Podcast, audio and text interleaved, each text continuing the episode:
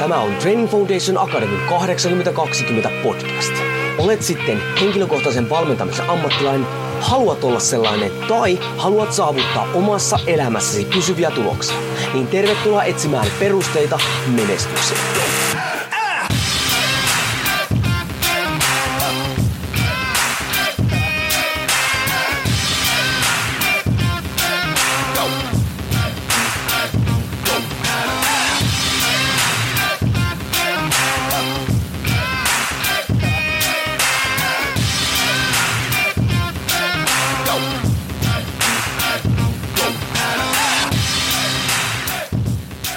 Jouni Korhonen Training Foundation Akademista moro ja tervetuloa taas TFA 8020 podcastin pariin, jossa siis metsästellään perusteita henkilökohtaiseen menestykseen. Jos enne et ole kuunnellut episodia, koska jatkuvasti joka viikko tippuu uusia kuulijoita, mistä olen erittäin kiitollinen ja arvostan sitä kovasti, että kulutat aikaa tämän kuuntelemiseen. Jos et siis ole ennen kuunnellut näitä episodeja, niin tässä on pieni maksu, pieni vaatimus siitä, jos kuuntelet näitä podcasteja. No ei oikeastaan, mutta enemmänkin tämmöinen toivomus.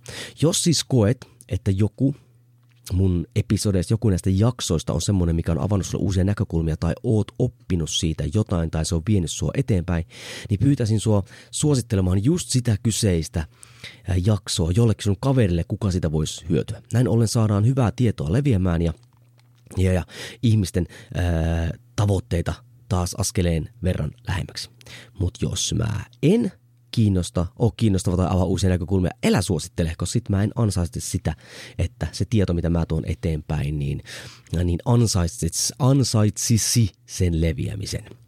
Joo, eli tämän päivän episodi on, vetään vähän tälle extemporeen. Normaalistahan mulla on edes jonkinlaiset muistiinpanot, että mä pysyn, mulla on tapana vähän niin kuin karata aiheesta, että mä pysyn vähän niin kuin, niin kuin aiheessa, mutta nyt postasin tonne Instagram-storyyn pikkusen kuvan siitä, kun olen nyt tässä vapaaehtoisesti sotkeutunut hiukan valmennuskuvioihin, vaikka en ajattele, että vähän aikaa näihin niin lähde, koska ne vie aikaa ja, ja haluan niihin myös sitten, jos lähden jotain vähänkään valmentelemaan hiukkasen, niin sitten kuluttaa siihen aikaa tai käyttää aikaa ja paneutua siihen, mutta, mutta näyttää siltä nyt, että vähän sotkeudun näihin mukaan. Ja, ja postasin sitten kuvan tästä mun tekemästä harjoitteluohjelmasta ensimmäistä kahden viikon jaksosta, minkä nimi oli Rakenteellinen tasapaino. Ykkönen. Ja sehän nyt herätti sitten hyvin paljon mielenkiintoa ja nyt tuolla sitten yksityisviestien puolella olen useamman ihmisen kanssa nyt käynyt tämä keskustelu läpi esimerkiksi siitä, mitä se on, mikä mun näkemys siihen on, ja ollut myös hyviä keskusteluita siitä, vähän niin jopa syventäviä keskusteluita siitä, ää, rakenteellista tasapainosta, miten sitä määritellään ja muuta. Ja nyt kun tämä kysymyksen just tämä on ensimmäinen kerta, kun näitä kysymyksiä tulee aika runsaasti, niin päätin, että, että tuota, en nyt enää, tai siis vastaan kyllä niihin viesteihin jollakin tavalla, mutta en lähde enää aukaisemaan sitä tilannetta tai tätä asiaa, vaan tein sitä tämmöisen nopean podcastin. Tulin just tuosta lenkiltä ja kävelin tähän ja pistin mikin tulille niin sanotusti. Ja juntataanpas nyt se mun näkemys rakenteellisesta tasapainosta, mitä se tarkoittaa, miten sitä viedään tai miten mä sitä vien sitten eteenpäin. Ja nyt sitten, ja miksi itse asiassa joka ikisen pitää sisällyttää sitä omaa reenaamisen tai asiakkaiden reenaamisen. Mikä tässä pohjalla nyt on se, että keho, meidän elimistöhän adaptoituu, eli tottuu kaikkeen.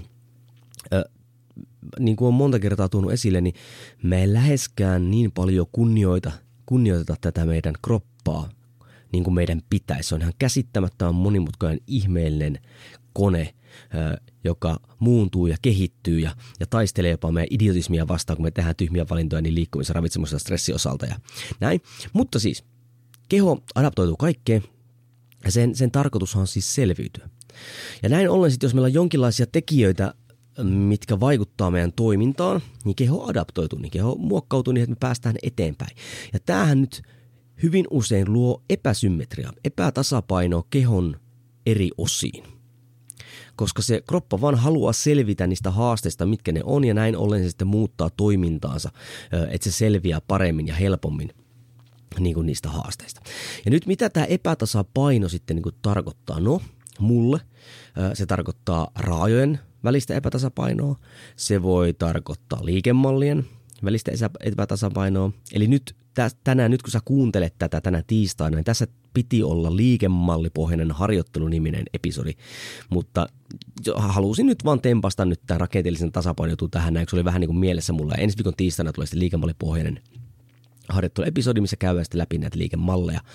Ja tota, niin, voi olla siis liikemallien välistä epätasapainoa. Sitten kun on, on nämä raajat liikemallit, niin siellä voi olla, se ero voi olla voimassa, se, se ero voi olla liikkuvuudessa, se ero voi olla aktivaatiossa, lihasten aktivaatiossa esimerkiksi naisilla esiintyy jonkun verran etureisidominanssia, mikä tarkoittaa sitä, että kaikki semmoisetkin liikkeet, mitkä pitäisi suorittaa lantion ojennuksena niin kuin pakarolla ja takareisillä, niin tehdäänkin sitten niin pääsääntöisesti etureisillä, koska ne on vahvemmat eikä saa häntä pakarata mukaan. Ja monestihan nyt puhutaankin tuolla niinku nukkuvista pakaroista tai mun pakarot ei hermotu tai muuta. Se on taito. Sä et osaa jostain syystä tai sä et saa niitä siihen liikkeeseen mukaan. Okei, tämä voi olla yksi epätasapaino. Mitä se ei mulle ole epätasapaino? Mä en vertaile liikkeiden välisiä ää, tuloksia tai liikkeiden välistä voiman tuottoa, niin kuin tietyt mestarit ja, ja lajit vertailee. Niin kuin esimerkiksi Charles Poliquin, muutama mulla seuraajista, niin käytin tästä keskustelua. Charles Poliquinilla oli hyvinkin tarkat prosentuaaliset öö, tuota, määritelmät sille, että mitä pitää tietyt liikkeet olla. Ja sitten niin pyritään niihin, että saavutetaan sitten tämmöinen eräänlainen rakenteellinen tasapaino. Meillä on semmoisia lajeja, kuten esimerkiksi painonnosto, missä totta kai riippuen vähän siitä kohdemaasta tai valmentajasta muusta, niin on tiettyjä ö, lukuja, mihin mennään. Etukyykyn pitää olla tämän verran takakyykystä ja, ja rinnalla vielä, mitkä antaa suuntaa siihen, että mihin suuntaan meidän pitäisi kehittyä. Mutta meikäläinen ei käytä liikkeiden välisiä ö, tai en vertaile niitä siitä syystä, koska mä en toimi sen tasosten ihmisten kanssa. Mun, mun ammattitaito ei ole sinne. Mun ammattitaito on, on niille, jotka – jotka näitä valmennuksen perusteita opiskelevat, jotka haluavat näitä vahventaa, jotka haluavat olla oman elämänsä valmentaja ja sitten jos valmentelisin, niin, niin niitä, jotka tarvitsee näitä taitoja ja ja, ja oman elämänsä supersankareita. Niin näin ollen heille ei ole mielekästä vielä näitä testata, koska ei ole vielä rakennettu niitä pohjaa niin hyväksi, että me voidaan ruveta vertailemaan vaikka etukyykkyä ja takakyykkyä, koska ei olla vielä edes voimakkaita kummassakaan liikkeessä. Niin näin ollen mulla se on se rakenteen tasapaino, tarkoittaa sitä raajojen ja liikevallin välistä epätasapainoa, joko voimassa, liikkuvuudessa tai aktivaatiossa.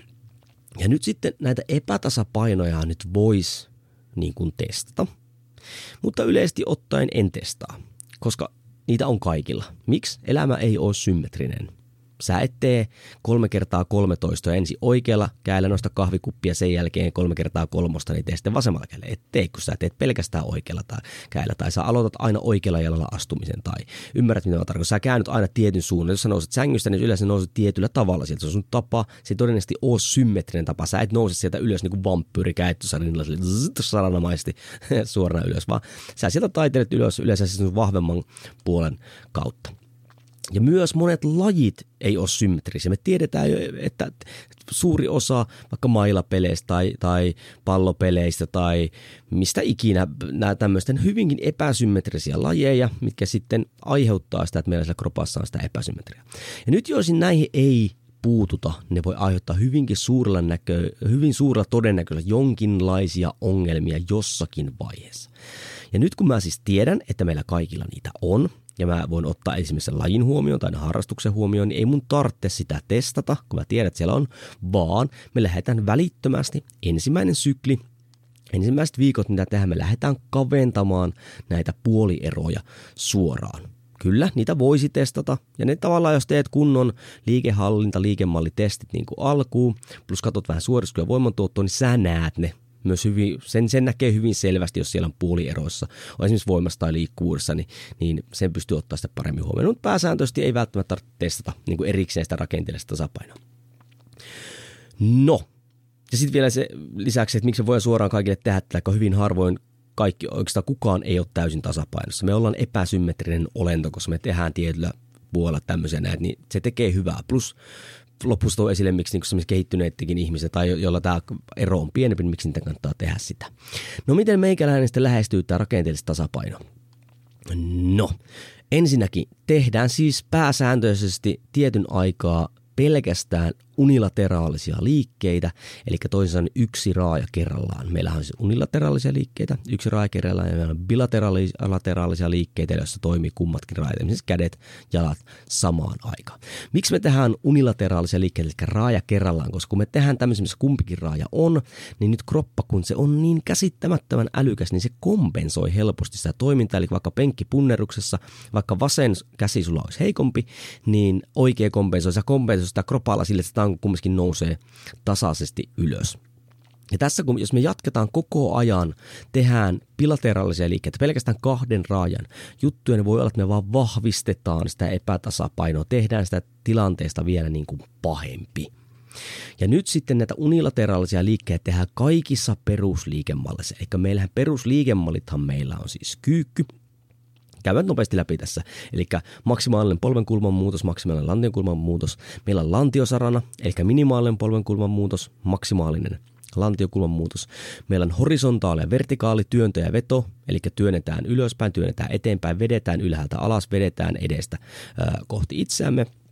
Ja vähän nyt riippuen, miten ihmiset ottaa tämä, sitten siihen voi ottaa askellus tai ainakin niin kävely. Eli siinä on, ja sitten tulee kaikki muut siihen. Siinä on meidän perusliikemallit, että kaikki yleisesti ottaen, niin ja totta kai jotkut laittaa vielä kierron sinne, sinne sitten rotaation sinne mukaan, mutta meikäläiselle ne on öö, toi kyykky, lantiosarana, työntöveto ja kävely. Ja tuota, nyt näitä unilateraalisia liikkeitä tehdään kaikissa näissä perusliikemalleissa. Tämä on se hyvin tärkeä juttu, että esimerkiksi vetoja tehdään siis sekä itseämme kohti vaakatasossa ja sekä ylältä alas yksi raaja kerrallaan. Ja nyt jos otetaan esimerkkinä vaikka se ohjelma, minkä mä suunnittelin, niin kaksi ensimmäistä viikkoa, niin esimerkiksi tähän ylätalja ylätaljasta yhden käden vetoja niin korkeassa polviasennossa. Eli toisin sanoen sieltä vetään saahan tosi hyvä venytys sille leveille selkälihakselle ja sieltä lähdetään sitten vetämään alaspäin. Myös tähän sitten horisontaalin tason vetoja, eli vedetään samasta polvesta, korkeasta polviasennosta. Miksi korkeasta polviasennosta, koska haluat sen keskivartalon vahvemmin mukana, niin vetään myös sitten alataljasta. Ja näin ollen toteutetaan kummassakin suunnassa nytten sitä sitä vetämistä. Ja heti nyt sitten, kun oli myös työntöä yhden käden penkkiä, ja yhden käden tuota, pystypunnerusta, niin, niin heti tämä urheilija niin kun kysyi, miten meni, niin hän sanoi, että varsinkin penkkipunneruksessa ja toinen puoli tuntui tosi oudolta ja sitten pääsi taas siihen mukaan. Tämä on just se idea, että me kaikissa se perusliikemalleissa nyt tasapainotetaan sitä eroa ja huomioon nyt me ei saada sitä oikeastaan missään vaiheessa yhtä vahvaksi, mutta me kavennetaan sitä mahdollisimman paljon. Ja nyt tässä, kun me tehdään näitä liikkeitä, tässä tulee nyt se yksi tärkeimmistä pointeista aloitat aina sillä sun heikoimmalla raajalla ja teet vahvemmalla raajalla vain saman verran toistoja kuin sillä heikommalla. Koska jos sä aloitat vahvemmalla – aina siihen ensimmäiseen liikkeeseen meillä eniten energiaa. Jos sä aloit aina vahvemmalla ja teet sitten heikommalla vaan sen verran kun jaksat, niin sä vaan vahvistat sitä epätasapainoa. Ja tää on semmoinen, mitä moni ei huomaa tehdä ja se kannattaa ehdottomasti tehdä. Jos sun vasen käsi on heikompi, aloitat aina sillä ja teet sillä oikealla kädellä vain sen verran, kun oot sillä heikolla kädellä tehnyt. Hyvin, hyvin tärkeä pointti. No, eli tähän paljon unilateraalisia liikkeitä, itse asiassa pelkästään niitä. Ja sitten siellä on, on, on kyykkyä, hiptrasta ja mitä ikinä vaan. Ei mennä niin sinne spesifeihin juttuihin, tarkempiin juttuihin, mutta että jokaisen liikemalliin me saadaan yhden rajan liikkeitä sinne. Öö, tehdään enemmän vetoja kuin työntöjä. Eli tässä on nyt myös tämmöinen tämmöinen liikemallijuttu, koska ihmiset yleensä on parempi, enemmän tehnyt työntöjuttuja, plus sitten meidän nykyelämä, kun mehän on koko ajan kyyryssä, me kyyhötään, me, me, me nukutaan sikioasennossa, me, me syödään semmoisessa kyyryssä, me ajetaan töihin kyyryssä, me istutaan sillä koneella kyyryssä, sitten me mennään salille, sitten me tehdään vatsoja ja, ja tota, niin, rutistuksia ja ö, penkkiä ja hauiksi ja me mennään vielä lisää sinne kyyryyn. Näin. Ja sitten oikeasti jengillä se selkä, takaketju on tosi heikossa kunnossa, niin hyvin usein suoraan nykyään voi ohjelmoida jo kahden suhteessa yhteen niin noita ää, työtä sinne vetäville lihaksille. Ja nyt kun mä tarkoitan kahden suhteen yhteen, mä tarkoitan siis volyymissa, eli määrässä. Eli enemmän vetoja kuin työntöä. Näin ollen tasapainotetaan myös sitä liikamallien väristä, väristä epätasapainoa. Öö, mitä mulla kuuluu rakenteelliseen tasapainoon myös monipuolinen keskivartalojumppa, jos kaikkihan sanoo, niin minulla on monipuolista keskivartalojumppaa, mutta ei se välttämättä ole. Miten mä nytkin tässä ohjelmassa teen, kun nyt treenaa siis kolme kertaa viikkoon, tekee ylä, yläala ja ja koko vartaloreenit, niin mulla on ylävartaloreenissä on staattiset keskivartaloliikkeet, alavartaloreenissä on dynaamiset keskivartaloliikkeet ja koko vartaloreenissä on kiertävät keskivartaloliikkeet. Näin ollen kaikkia nyt, miten meidän keskivartalo toimii, me ei tehdä vatsoja, me ei tehdä selkeä, vaan me reenataan siis keskivartaloa. Ja nyt kun nämä on niin eri päivinä, niin mä saan sinne eri työtavatkin, missä voi olla myös monellahan voi työtavoissakin olla myös sitä epätasapainoa aktivaatiossa. Ja näin, niin nyt kun mä oon sitten niitä harjoituttanut, niin sitten kun mennään harjoitusohjelmaan eteenpäin, niin sitten siellä keskivartaloliikkeessä mulla yleensä on sitten yksi staattinen, yksi dynaaminen, yksi kiertävä. Mutta nyt niin kuin kiinnitetään enemmän huomiota sen yhteen työtapaan ja monipuolistaan sitä keskivartalojumppaa sieltä kautta. Kun mennään enemmän sen toteuttamiseen, pyöritään siellä 10 plus toistoissa, eli voimakestävyys, kestovoima-alueella vähän riippuen miten nyt määrittelet, millä termeillä – mutta rakennetaan sitä perustaa sinne, minkä päälle voidaan sitten, sitten mennä vähän kovempaa. Ja nyt sitten riippuen totta kai sitten yksilöstä ne voidaan mennä sitten sinne maksimivoimaankin päin, niin kuin miksi ei, mutta totta kai silloin pitää perusteet olla kondiksessa. Resursseista ajasta riippuen kahdesta kuuteen viikkoon mennään. Tällä esimerkiksi tällä hetkellä nyt kun, kun just tälle kyseiselle urheilijalle ohjelmoin, niin sain aikaa vaan neljä viikkoa, niin me tähän kaksi rakenteellista kautta, eli meillä on se ykkönen, joka on kaksi viikkoa ja siihen perään toinen rakenteellinen tasapaino kakkonen. Ja näin neljä viikkoa runtataan menemään. Olisin ehkä halunnut käyttää vähän enemmänkin, mutta sillä mennään. Myös siinä, mikä tehdään, niin myös sitten jos vielä puhuu siitä ohjelmasta, niin sekoitaan sitten myös perusvoimaa, perusvoimaa siihen siihen rakenteelliseen tasapainoon. Ja nyt sitten tästä, kuten tässä tulikin esille, niin sitten kun tämä rakenteellinen tasapaino saadaan ohitte, niin siitä tavoitteesta vähän riippuu, mutta usein siitä lähdetään sitten perusvoimakaudella eteenpäin, koska nyt ollaan luotu niitä pohjaa, ollaan kavennettu vähän niitä eroja ja lähdetään sitten runttaamaan tosissaan eteenpäin. Mutta eihän tämä tarkoita sitä, että tämä on niin minkälaista hippeilyä nämä kaksi, tämä rakenteellinen tasapaino. Se on kovaa reenaamista. Ja just tämäkin urheilija pisti mulle viestiä, että tuntupa aika raskalta, kun runtattiin menemään sitä. Niinpä se vaan tuntuu. Eli siinä tosi lyhyesti se, että miten meikäläinen, miten mä näen sen, miten se testaa, eli juurikaan en testaa, miten mä sitä toteutan noin pähkinänkuoressa. Ja hei nyt, tämä tekee hyvää kaikille. Ne, jotka on seurannut meikäläisen harjoittelun, mä vein aika pitkän, mä vein kahden kuukauden rakenteellisen tasapainoreenin tai kauden tuohon alkuun, onhan siitä jo aikaa, mutta ihan siitä syystä, että nyt halusin rakentaa pohjaa vähän paremmin. Oli paljon eroja ja muuta vasta riippuen lähinnä just tästä elämäntyylistä. Tarkoittaa sitä, että paljon koneella istuu ja muuta. Ja, ja olin tehnyt pelkästään, kun äh, mulla pohjana siellä on se Jim Meldenin 531, niin hyvin paljon tehdään niitä niitä, niitä bilateraalisia liitä, kyykkyy, pystypunnerus, ja näin päin pois, niin oli tosi hyvä tehdä toinen pidempi kausi. Se olisi, olisi tosi mukavaakin, koska sitten teki, sekoitteli sinne kaikenlaisia liikkeitä. Oli kahvakuulla tempausta ja muuta vastaan. Viimeisen päälle hauskaa. E, e, ja nyt tämä oikeasti tekee hyvää kaikille. Sen lisäksi totta kai aloitteelle kannattaa ottaa, että heti tasoitetaan sitä, saadaan keskivartaloa vahvemmaksi vahvistaa kumpaakin puolta, niin vaikka ei olisi isoja epätasapainoja, nyt niin meillähän hommahan toimii niin, että nyt nämä bilateraaliset liikemallit voimistuu, kun unilateraaliset liikkeet voimistuu. Eli nyt jos sulla on pystypunnerus vaikka tietyn verran, niin jos sä erikseen vahvistat kumpaakin kättä ja varsinkin tuot sitä heikkoa kättä ylöspäin, niin varmasti sit se vaikuttaa myös siihen ihan normi pystypunnerukseenkin. Näin ollen sitä kannattaa näitä välillä tämmöisiä kausia sekoittaa, ei jatkuvasti, mutta välillä, koska niitä helposti, kun urautuu siihen harjoitteluun, niitä tulee niitä puolieroja sinne ja niiden kautta rupeaa tulee ongelmia, vaikka kiristää olkapäätä tai, tai muuta tämmöistä, niin saadaan niitä estettyä, ettei sieltä tule sitten erilaisia vammoja. Joten jos itse reenaat, jos olet oma elämässä valmentaja, niin ehdottomasti äh, suunnittele tämmöisiä tämmöisiä siinä. Jos meinaat harjoittelua aloittaa, tämä on ihan hyvä tapa aloittaa myös niitä. Voidaan myös ajaa niitä liikemallia sitten sinne sisälle. Ja jos oot tehnyt vähän kauemmin näitä näin, niin ehdottomasti kannattaa, jos seuraavan kerran kun mietit sun harjoittelua eteenpäin, niin kannattaa pistää tämmöisen rakenteellisen tasapainon kausi, mikä siis kuulostaa hienolta termiltä, mutta loppujen tarkoittaa vain sitä, että koetaan saada, saada sitä kroppaa toimimaan normaalimmin, tuottamaan voimaa paremmin ja mitä ja paremmin meidän kroppa pystyy tuottamaan voimaa, sitä enemmän meillä voi olla sillä romua tangossa, mitä enemmän romua tangossa, niin sitä hauskempaa nyt se toiminta on, koska kaikki tykkää remistellä, rumistella tota, isoilla painoilla. No ei vaan, mitä isompia painoja, enemmän tuloksia. Hei, siinä kuten huomaatte, niin taas niin puhetekniikka karkas aivan totaalisesti, mutta tämä olikin tarkoitus, mä veän täysin hatusta. Tässä varmasti jää sanomatta sellaisia asioita, mitä mä niin ajattelen, mutta luulen, että pähkinänkuoresta tuli se, mitä mä ajattelen rakenteellisesta tasapainosta ja, ja miten sitä ohjelmoin. Jos tuntuu heittää avas näkökulma, voidaan jatkaa keskustelua sitten kommenteista tai pistää mulle yksityisviestiä tuonne Instagramin puolelle Ja muista hei, jos tämä avasi näkökulmia jostain on semmoinen, että mikä voisi auttaa jotain sun kameria, niin ehdottomasti suosittele tätä episodia eteenpäin. Saahan tämä kunnollista harjoittelutietämystä. Hei, tää, hei, niin on niin. Tämä rakenteellinen tasapaino, tähän ei missään nimessä ole meikäläisen mikään keksintö, vaan tämä on niin kuin vanha vanha juttu ja tätä tekee tosi monet noi. Kovan luokan ammattilaiset, nyt se on vaan uudestaan noussut pintaa, siinä mielessä se enemmän kiinnittää huomiota, mutta kun on valmentajat on kauan tehnyt tätä, että on tasapainottanut, kun on huomannut, että siellä on niitä ongelmia, niin, niin tämmöisiä, ei välttämättä tällä nimellä, mutta tämän tyyppistä harjoittelua pistänyt sinne, että ollaan saatu sitten tehokkaampaa siitä harjoittelusta. Niin, niin, jos tämä oli siis hyvä, niin, niin pistä levitykseen saadaan sitä tietoa enemmän eteenpäin. Hei, kiitän sulle, että taas sijoitit aikaas meikäläisen parissa. Arvostan sitä kovasti. Ei muuta kuin seuraavaan episodi, joka siis on liikemallipohjainen harjoittelu.